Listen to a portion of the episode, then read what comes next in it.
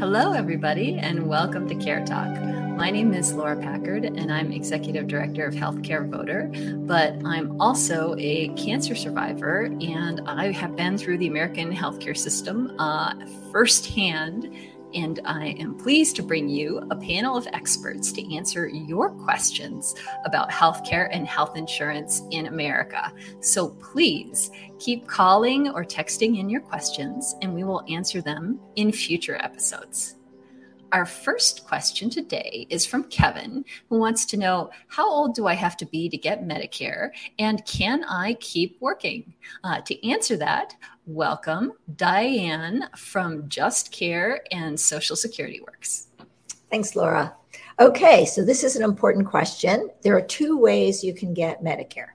When you turn 65, you're automatically eligible, so based on age but also if you have a long-term disability and you qualify for social social security disability income uh, and you wait unfortunately 29 months uh, you are then eligible for medicare based on your disability. So either way uh, you can get medicare. And then once you have medicare absolutely you can continue working. Um, if you are working and have Medicare and your employer employs 20 or more people and offers health insurance, you also don't need to take Medicare. You can just get your insurance through your employer or your partner's employer if you have one. But um, if you don't want the insurance available through your employer or your employer employs fewer than 20, then uh, you can get your Medicare. Uh, based on your disability or your age at six. Great. Thank you, Diane. Our next question is about open enrollment for health insurance through the Affordable Care Act. Uh, can you get health insurance right now if you don't already have coverage? Uh, to answer that question, welcome Zoid from HealthSherpa. Hi. So, um, the short answer is that if you don't currently have health insurance, you may be able to enroll right now. Um, so we are currently in the special enrollment period, which means um, you need to have a qualifying life event to enroll. So a few of those, you can look those up on healthcare.gov or on healthsherpa.com. Um, but those usually pertain to a loss of coverage, like if you um, recently left your job and lost your insurance through there, if your COBRA insurance ended. Um, and then also, for example, if you move to a different state and so there are new plans available to you. There is also a category for folks who make under 150% of the federal poverty level, um, which again, you can look those up. And we also will screen for that when you put in your income on our quoter. Um, and th- that is a monthly special enrollment period. Um, otherwise, if you don't qualify for any of these for special enrollment period, open enrollment is coming up sooner um, than we think. It'll be November 1st. Um, it's going until January 15th, like it did last year. And just like last year, you do need to enroll by December 15th in order to get that January 1st start date. Um, otherwise, if you enroll between December 16th and January 15th, you'll get a February. Great. Thank you, Zoid. Our next question is from Violet, who wants to know uh, why hasn't the Medicare premium increase uh, to $170.10 been decreased? We didn't gain anything with this increase. Instead, our medications cost and deductibles all increased. Seniors are suffering and can't afford their meds, and Medicare Advantage is no help. So, Diane, uh, what's going on? What caused the Medicare premium increase? Um, is it decreasing? And uh, what can people do about it?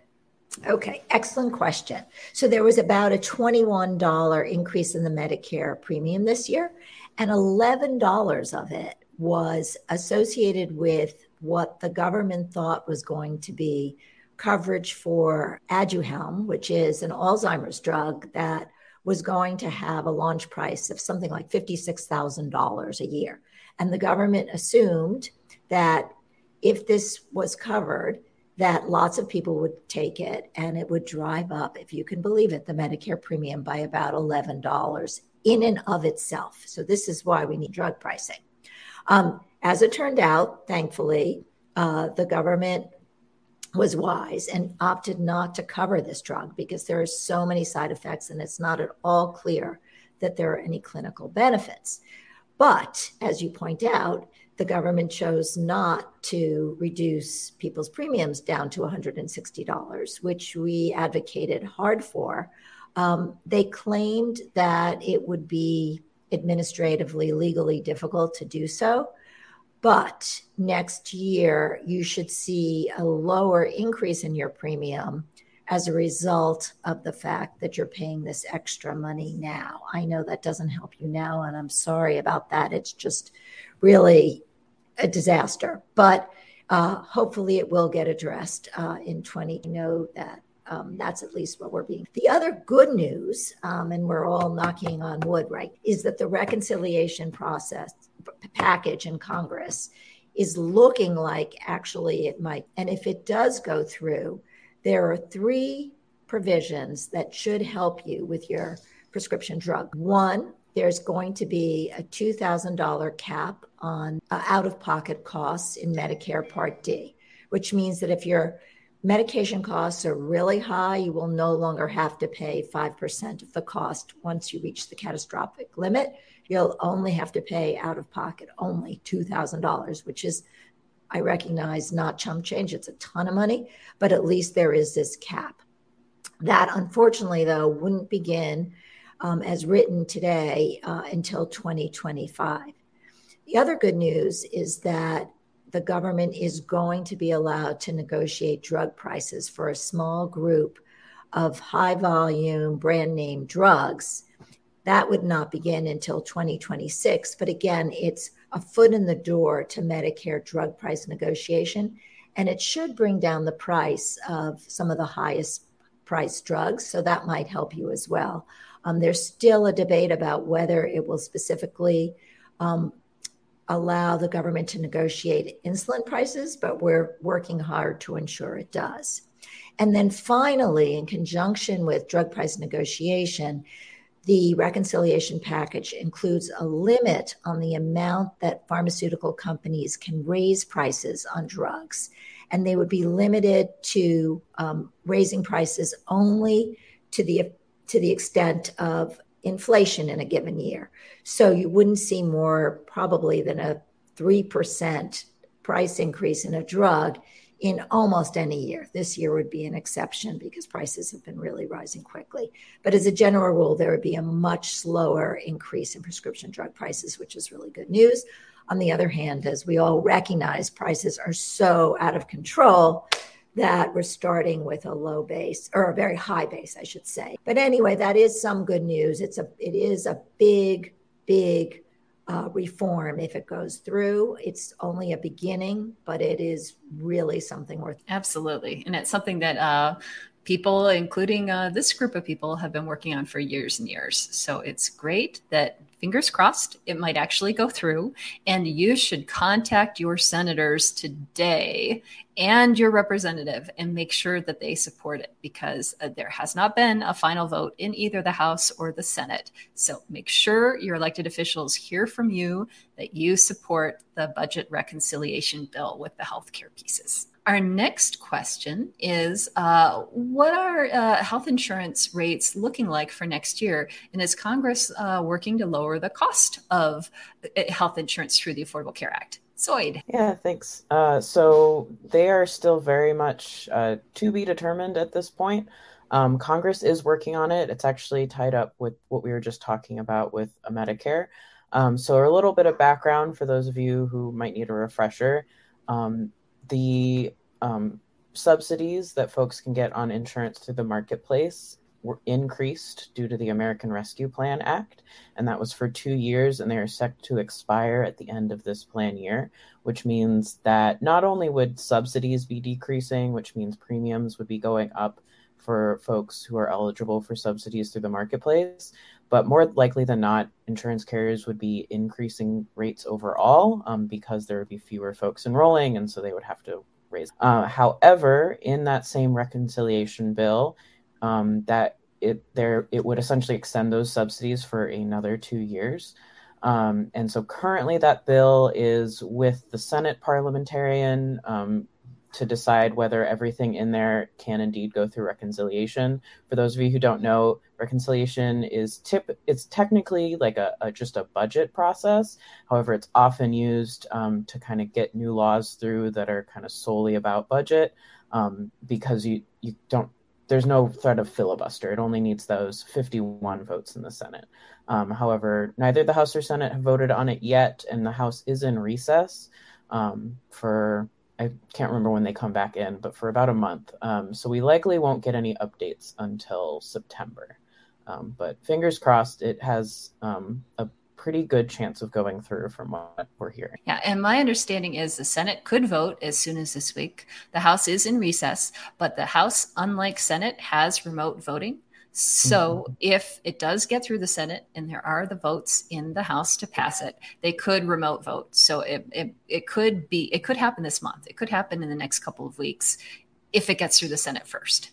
So, again, contact your senators, contact your representative, make sure they know how important this bill is to you and what this will mean for your healthcare. And now I'm excited to introduce our special guest for today, Eagan Kemp from Public Citizen, who's going to be talking about consolidation and competition of medical providers and what this means for patients.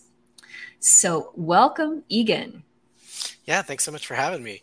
Yeah, it's definitely uh, a, a, challenging time uh, to be an American consumer, what with with raising uh, prices on a number of things, and obviously one of the ones that concerns folks the most who are listening here is is health uh, and health care. Um, particularly concerning uh, should be the um, One Medical and Amazon merger, uh, which we're seeing start the process. And obviously, a number of folks are raising concerns given just how much uh, threatening it would be on sort of a number of issues, but particularly things like workers' rights, uh, things like uh, data privacy, but also just the broader healthcare market. Great. And so, can you um, step back for a minute and tell us? Uh, presumably, everybody knows uh, what Amazon is, but what is One Medical? And Amazon is trying to buy One Medical. What's what's happening? Yeah, that's it's it's a good question. And so the important thing to know is so One Medical is really sort of a it's a mini concierge uh, medical uh, service, and so you pay sort of a flat rate, and it really connects you with the the, the providers within um, that particular uh, sort of universe of, of doctors and other providers, uh, and is supposed to allow you sort of better access to um, uh, like e. Uh, consultations, uh, rapid response uh, should you have a medical emergency, as well as um, directing you to specialists um, or other providers uh, in case it's necessary. And it, it was a bit of a, a, surprise move that, that this would be Amazon's next jump into the healthcare venture. They had already um, purchased a, a prescription drug um, distribution system, uh, but moving directly into primary care, you know, seems like a big jump for Amazon, who obviously does want uh, appears to want their toes in everything from you know owning the Washington Post to Whole Foods, and so this seems like uh, a pretty big step. And there's a number of additional steps that it could. Do they plan to just turn this around and try to sell it? Do they plan to farm the, as much data as they can for a variety of purposes, or you know are they thinking of you know also buying you know specialty providers or even moving into you know health insurance at some point? And so is this uh, just business as usual with Amazon? purchasing and something that is out of the ordinary for them. Just like you know when they they bought Whole Foods, they were getting into groceries, which brick and mortar grocery stores, which maybe seemed unusual. Uh, or is this something different for Amazon? Uh, is this a concern because of their size? Yeah, it's it's a great question. I mean, I think it is a concern because of their size and because they are moving so quickly into so many sectors, as as you just mentioned. And because it's it's unclear exactly what they want out of this is also a little bit scary because the the big thing that uh, something like one medical would be generating that you could anticipate amazon making use of is is the health data of the folks that would be enrolling. Now there's particularly protections for uh, certain health data in terms of how it's shared and apple and and, and other tech companies that have um, you know have gotten into the healthcare game have tried to wall off some of the health data from sort of their their searches or other things like that. But there's still the potential for um, a lot of uh, revenue from that from that data that may be generated, and there may be some I- information that isn't necessarily protected by law that they could then use. I mean, I've already been hearing concerns about uh, folks, you know, who are pregnant being targeted with particular ads, or folks with particular who are maybe even just doing go- Google searches for, you know, for HIV or you know for monkeypox. All of a sudden, you know, finding um, finding you know different ads or concerning ads or fears that their their data privacy uh, may be violated. And obviously, we've seen a number of different uh, data breaches uh, at big companies recently, which also raises a lot of concern because Amazon's going to be a huge target for for any of those hackers that that are you know trying to get into uh, data systems and you know turn that data over to nefarious nefarious customers. Mm-hmm. And speaking of data privacy, uh, what are the data privacy implications of such a merger? And how have other uh, tech companies handled uh, acquisitions? Like I think Google bought Fitbit, or Apple is good with Apple Watch space getting into health data. Yeah, and it's it's a bit of a wild west when it comes to to medical data and as well as personal uh, ge- personally generated health data. And so for some things, it's pretty clear in terms of it if it's something that you've communicated with, you know, a provider, and that provider is then communicating it. But there are ways in which you may sort of accidentally or unknowingly give up the the health protections under HIPAA, which is sort of the one of the most relevant uh, data protections for for your health information. And it really means that you know that that those can be things that are bought and sold uh, you know whether it's to to to generate ads or even sort of you know uh, bigger picture when it comes to things like medicare advantage targeting uh, as you turn 65 whether they're going to target you with for ads with with different medicare advantage plans or you know try to cherry pick just the healthiest seniors that may be uh, applying for me- uh, medicare advantage at a certain time. Okay. And why do you think amazon is doing this now? Is there a reason why? Is it just that uh, they have lots of money in the bank and one medical is available or are there reasons for now? Yeah, I think the, the the the the, question of now is a good one because we're seeing lots of private equity uh, money moving into healthcare. We're seeing lots of venture capital money moving into healthcare, and primary care is sort of one of the next big ones that that you know United Healthcare has recently put in a lot of money, and so there is a sort of a bit of bidding wars across primary healthcare, uh, and these companies each sort of have a different footprint. I mean, we know that private equity wants to to invest quickly and then return on that investment. Uh, United Healthcare is going to be around in the healthcare space a lot longer and have sort of various uses of you know directing people from primary care into secondary and tertiary care. But the real question is sort of what does Amazon want to do with that? And I think their next steps uh, are a little bit less clear. Uh, I mean, do they do they wrap this in with Amazon Prime? Like, does One Medical become one of the things you automatically get when you sign up with Amazon Prime? Is that one more way that then then they can send you stuff like, oh, you've just automatically been enrolled in this. Here's uh, you know a survey to take, and then what happens to that you know survey data or anything else that they're collecting as they're you know signing potentially this primary care uh, e-venture i mean they're claiming that they want to change the fundamentally the healthcare and primary care experience but what they want to change it to is not clear mm-hmm.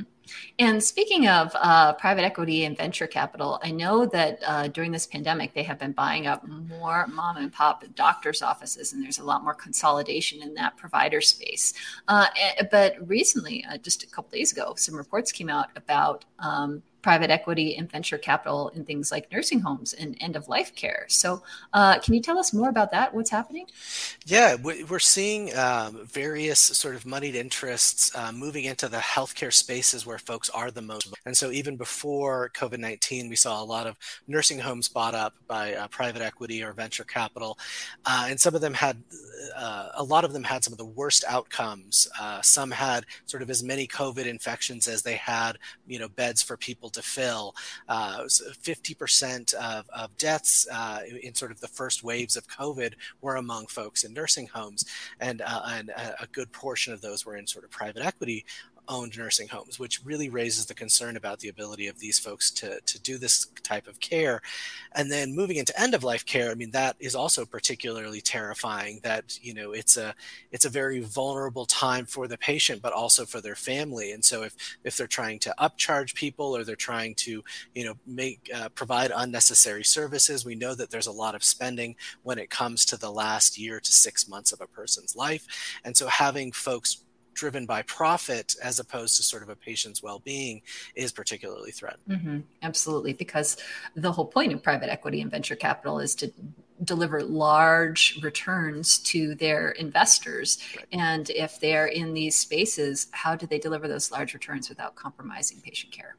Exactly. And that's what we saw with, with surprise billing, really moving into emergency rooms when people were at the, the most difficult time of making a decision of what care to get and or may even be unconscious in getting care, but then it being deemed out of network uh, and then those folks getting hit with tens of thousands of dollars in bill and racking up tons of debt. I mean, that's uh, it, it's we're fortunate that Congress moved on that for a variety of areas. Obviously, there's still concerns about ground ground ambulances, which were not covered in the most recent surprise billing legislation. But uh, now that that's less less easy for private equity to make money, they're definitely looking for the next place. Uh, and how well are private equity owned medical services functioning? Uh, are there uh, concerning examples we should be aware of? Yeah, we're seeing a lot of concerns. Sort of uh, almost every uh, sector of the healthcare system that we've moved that they've moved into, where where we're following them, we're seeing things like, you know, buying up an, an entire uh, medical system and then selling it off for parts, entire communities devoid hospital or, or, or you know certain things within a hospital. We saw when they moved into dermatology, they bought up some of the biggest dermatology networks, uh, and then there was significant uh, allegations of fraud and sort of upselling unnecessary services. Uh, you know, we, we see it uh, obviously as I talked about before in nursing homes. The that really sort of uh, turning profit at the expense of seniors and even in when we're looking at rural hospitals, rural hospitals have been struggling for for for a long time. But uh, and some some folks have asked, well, isn't it good that private equity is moving into rural hospitals? But what we're seeing is that you know within just a couple years of moving into those, buying up rural hospitals, they'll you know consolidate, move them, move some providers to a nearer hospital, uh, and it leaves people driving you know three to four hours even in emergency care, which obviously is not is not uh, tenable. And then speaking of Amazon's investment or all of these uh, investments by private equity and venture capitals is additional investment in healthcare a good thing? Uh, what's this going to mean for patients? Yeah, I mean, one of the challenges that we have in our healthcare system is just how much we spend uh, on healthcare and, and spend it in the wrong places and in the wrong ways. And so, more money in our healthcare system isn't necessarily good, especially when it's folks that are seeking profit as opposed to seeking to help you know patients as their bottom. And so uh, I, I'm definitely nervous about sort of the future of healthcare in America. When I was already nervous about the present of healthcare in America, uh, the more that that folks that are really just seeking uh, profit and seeking short-term profit, and and even you know United Healthcare or Amazon that may have longer-term aims. The fact that at some point they're going to need to to draw um, profit out of it or sell it off to somebody else who's who's going to be even more focused on profit makes me very nervous. And Diane had a question for you. Yeah, so I'm just want to pick up on actually your question, Laura, and your last answer again, which is even in the best of all possible worlds, with Amazon sort of being potentially um, a buyer of healthcare that can deliver more for less in some kind of an ideal world, which is hard to imagine because, much like private equity and venture capital, corporations have to put profits before everything else. Um, but even if their mission was to create something better for people, um, can you talk to the instability of having corporations in charge? Um, the fact that you know a, an acquisition by somebody else or a new leadership or whatever it is changes everything on a dime. Yeah, and, and I think that's what uh, my understanding of folks that uh, have been enrolled in One Medical have experienced over time. That, you know, when it was initially started, uh, it sounded like it had a, a, good reputation among its patients, among its providers, but as it uh, focus more on profit. So it became an IPO. You know, uh, going public, there was already sort of a big split. Providers felt like they had were told that they had less time to spend with patients. Uh, they felt like they were having to push them uh, into sort of other services more often. That it became more about sort of the bottom line, uh, and and it's it's hard to imagine that changing under on Amazon. You know, given the the, the labor concerns that have already been expressed uh, about Amazon's various businesses. You know, whether it was the takeover of Whole Foods, whether it's their factories, whether it's their drivers.